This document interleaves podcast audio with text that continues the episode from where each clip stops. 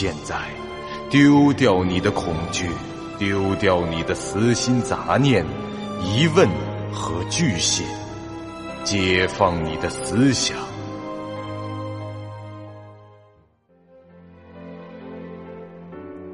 您现在收听到的是由喜马拉雅 FM 出品、巨五八瓦塔播讲的长篇恐怖网络游戏有声小说《惊悚乐园》，作者。三天两觉。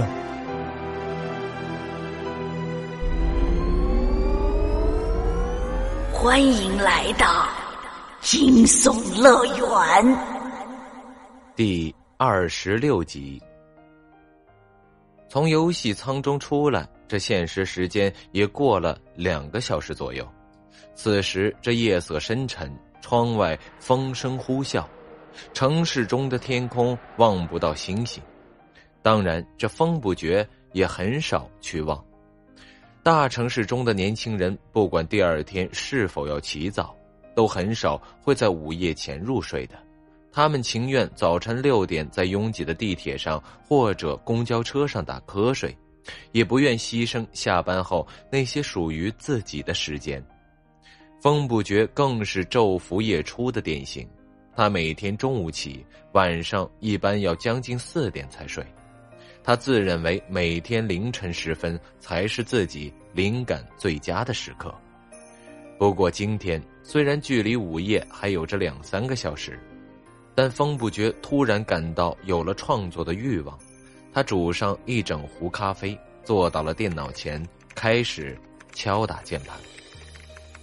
一夜无话的次日清晨，天将明未明之时，风不觉保存了文档。终于从这电脑桌旁站了起来，他伸了伸懒腰，打着哈欠，看了一眼时间，已经是早晨的四点四十了。风不觉这才想起来，这昨天是清明节，这梦公司专门挑了这么一个日子开始惊悚乐园的内测，也算是一个以恐怖为卖点的网游所使用的宣传手段了。既然已经到了这个点儿。这小区门外的早点摊儿也应该出来了。风不觉脑子里还充斥着小说里的各种情节，全无倦意。他决定出去吃点东西，再回来睡。他拿上钥匙和一些零钱，就下了楼。这十五分钟后，就已经拿着葱油饼和油条走在归途上了。已可以看到一些老年居民陆续出来晨练。或是早早的赶去社区门口的医院排队。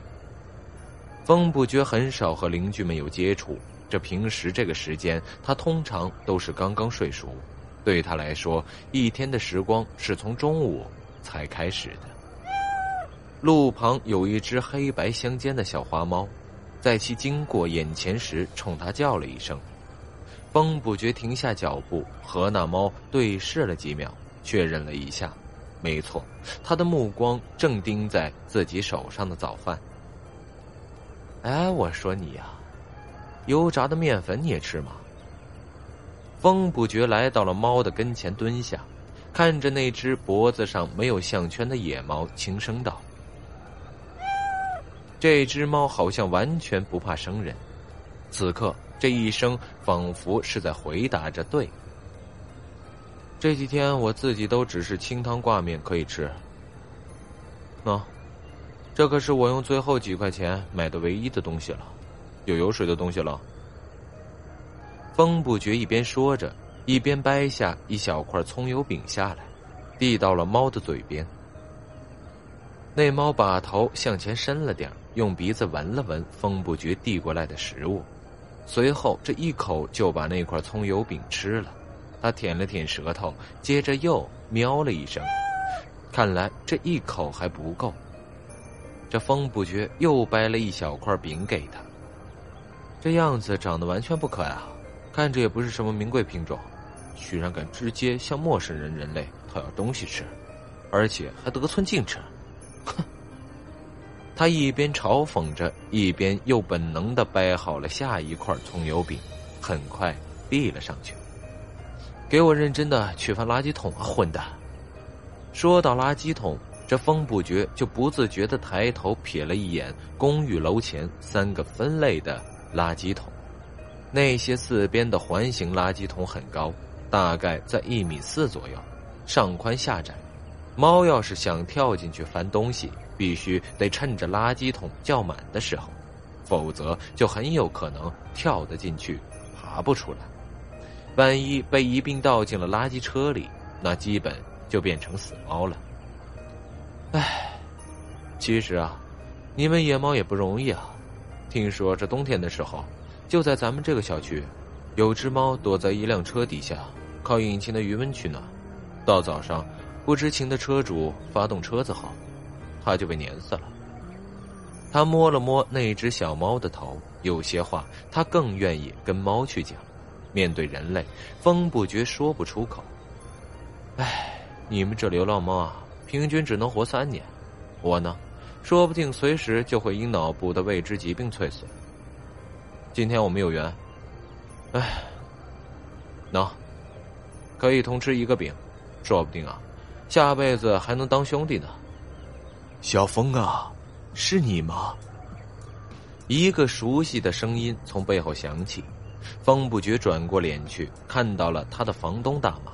这大妈姓刘，已退休五年。他老伴姓何，是离休干部。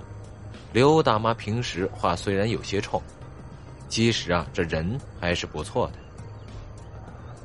这位刘大妈和风不觉住同一栋楼，她名下有三套房，一套在小区的另一边也租出去了，而这栋楼里的两套，由于刘大妈嫌十三楼不吉利，所以自己住到了八楼，另一间则长期租给了风不觉。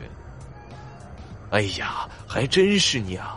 我还担心认错人了呢。今儿个真是太阳打西边出来了，这一大清早居然能看见你下楼。哎呀，我说小峰啊，不是大妈说你这野猫怎么能喂呢？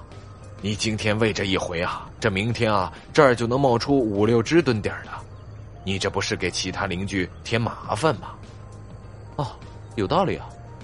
看来只有一个办法了，带回家去养起来了。这刘大妈一愣：“你小子还真会自作主张啊！问过我了吗？”您看，咱这小区狗都能养，这猫又不出门。嘿，你还真要养啊！刘大妈原以为这风不绝只是随口说说而已，忽然她神态微变，看着风不绝的脸，又看了看那只猫，说道。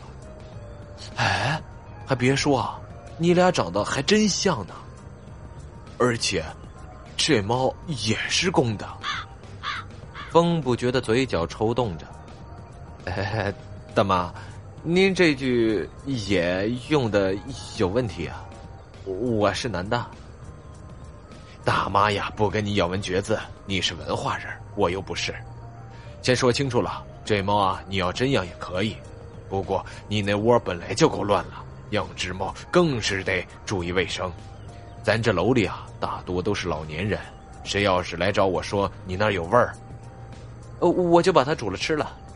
风不觉抢道：“这小花猫仿佛听懂了一样，在风不觉壁中不满的叫了一声：‘煮你个头啊！煮，煮你也不能煮了他。’走走走走走，去哪儿啊？”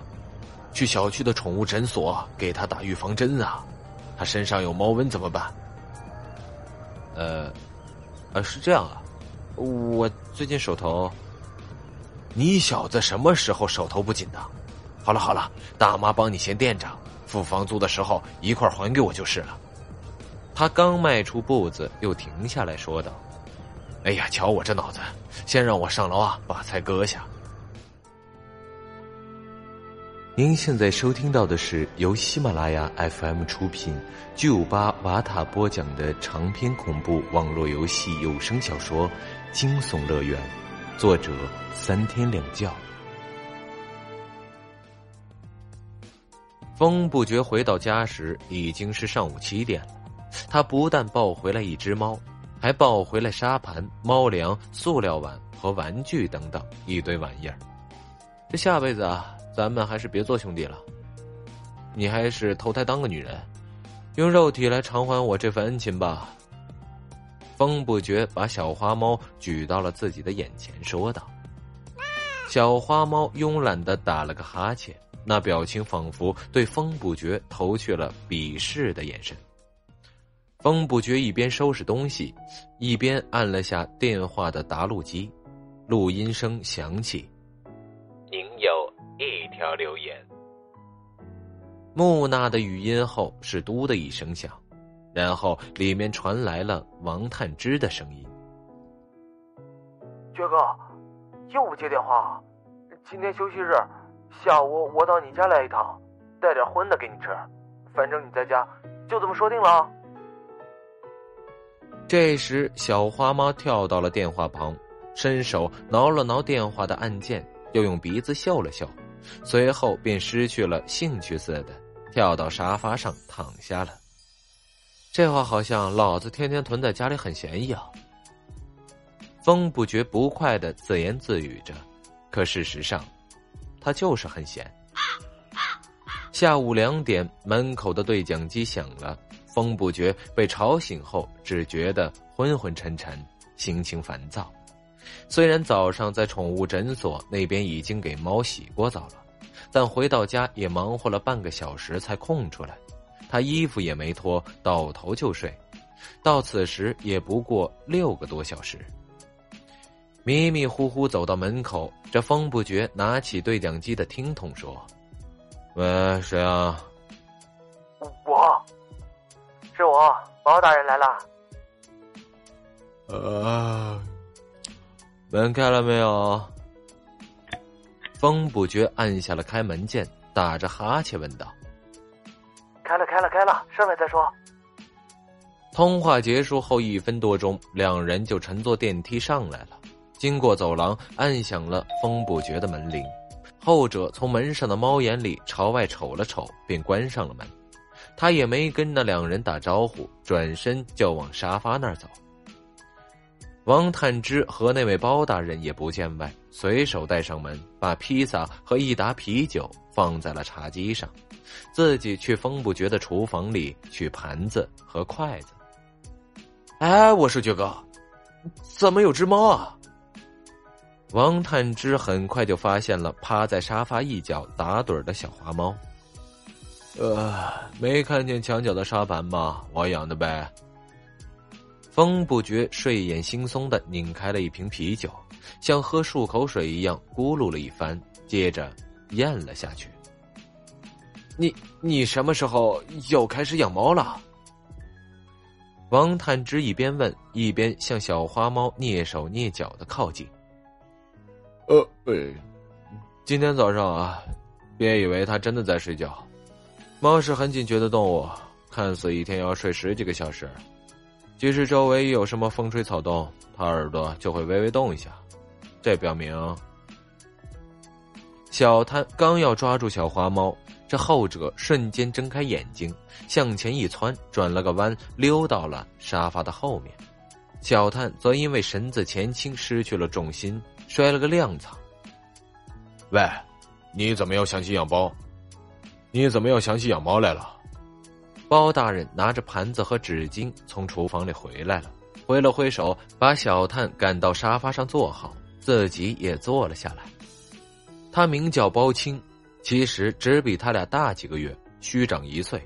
他们三人从幼儿园到中学都是同学。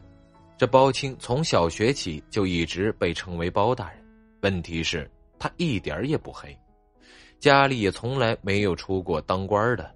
读书的时候更是从来没当过班干部，谁曾想到这包大人长大以后还真的成了位大人。他今年二十五岁，公务员，在政府机构工作，女儿都两岁半了，和这两个光棍相比要稳重的多。包大人的特点就是从小一脸的忧郁，结婚以后就更别提了，终日一张苦瓜脸。这是我和那猫的缘分。随缘嘛，对不对？那二位问问题时都用了一个“又”字，因为他们都知道，这风不觉小时候就养过猫。那时邻居的老太太养着一只母猫，这一胎生了四个小的，送给风不绝一只，他一养就是十三年。这小猫成了老猫，最后寿终正寝，小孩也成了大人，亲手把那老猫给埋了。喂，起名字了吗？王探之一脸兴奋的问道。阿萨斯。风不觉非常淡定的回道，好似这名字并不是脱口而出，而是早已想好的一样。包大人当时就把这一口啤酒喷了出来。就算你不想让小探掺和取名，要现编也编个普通点的吧，什么库勒、麦克之类的。风不觉打了个响指道：“阿萨斯。”小花猫竟然回过头来喵了一声，看，毫无违和感。啊！风不觉指着阿萨斯的猫脸道：“哎，我要发到网上去。”等等，风不觉放下啤酒，去窗边拉开了窗帘，然后一把抱起了未能及时逃走的阿萨斯。风不觉的双手从猫的胳肢窝下穿过。将猫托起，让猫脸背对着自己，伸直了双臂，迎着阳光高举起来，模仿着《狮子王》片段的荣耀时的那一幕，并说了一段与之无关的台词：“我的儿子，当你出生的那一天，洛洛丹伦的每一个角落都在回荡着你的名字。”阿沙西。风不觉一本正经的用低沉的嗓音念叨，王探之则拿着手机对准了一脸莫名的小猫，进行着三百六十度围观式的拍摄。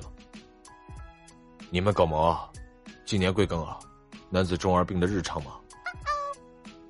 被包大人骂了一通后，这两人坐回了沙发上，阿萨斯溜到了一个垫子上，接着打盹去了。哎呀，这包大人这礼拜怎么有空啊？老婆带着女儿回娘家去了。永久性的还是暂时的？废话，怎么可能是永久性的呢？我丈母娘想见见外孙女而已。看你一副解脱的样子，真是的。王探之打断了他们，他拿起了遥控器问道：“这礼拜的主题轮到什么什什么来着？”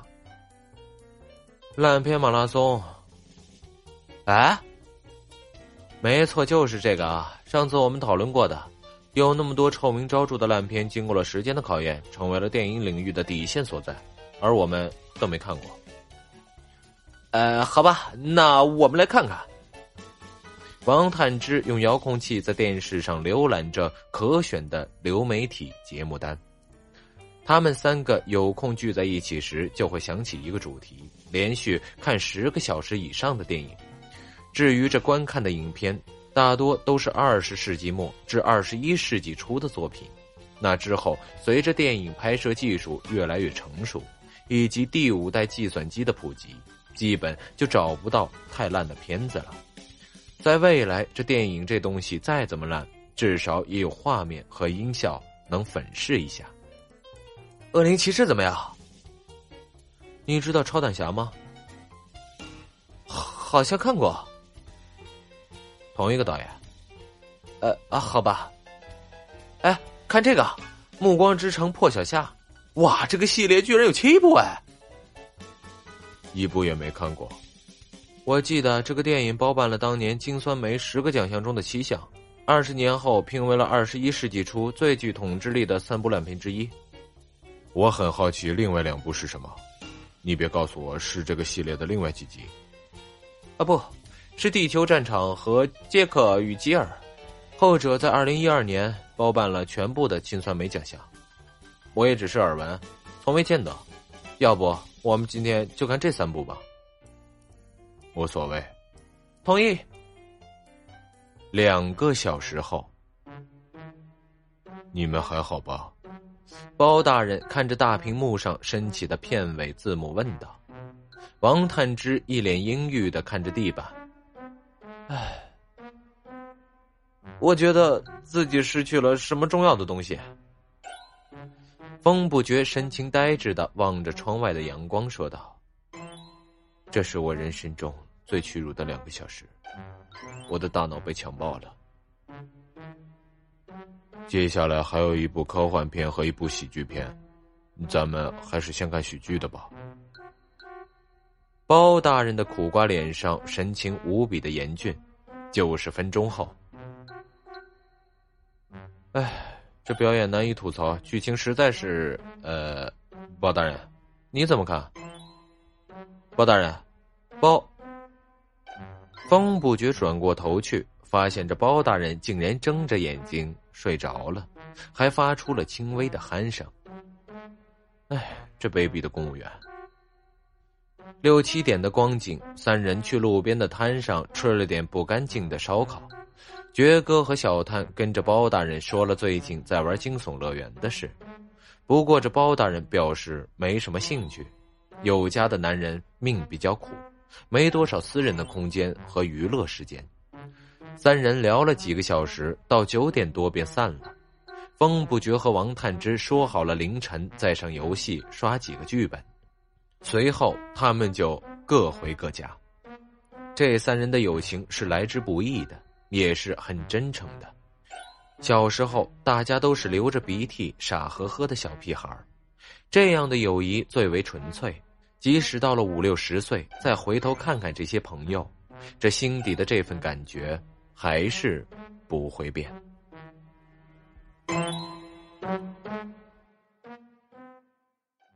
本集播讲完毕，感谢您收听由喜马拉雅 FM 出品的长篇恐怖悬疑惊。感谢您的收听，去运用商店下载 Patreon 运用城市，在首页搜索海量有声书，或点击下方链接听更多小说等内容。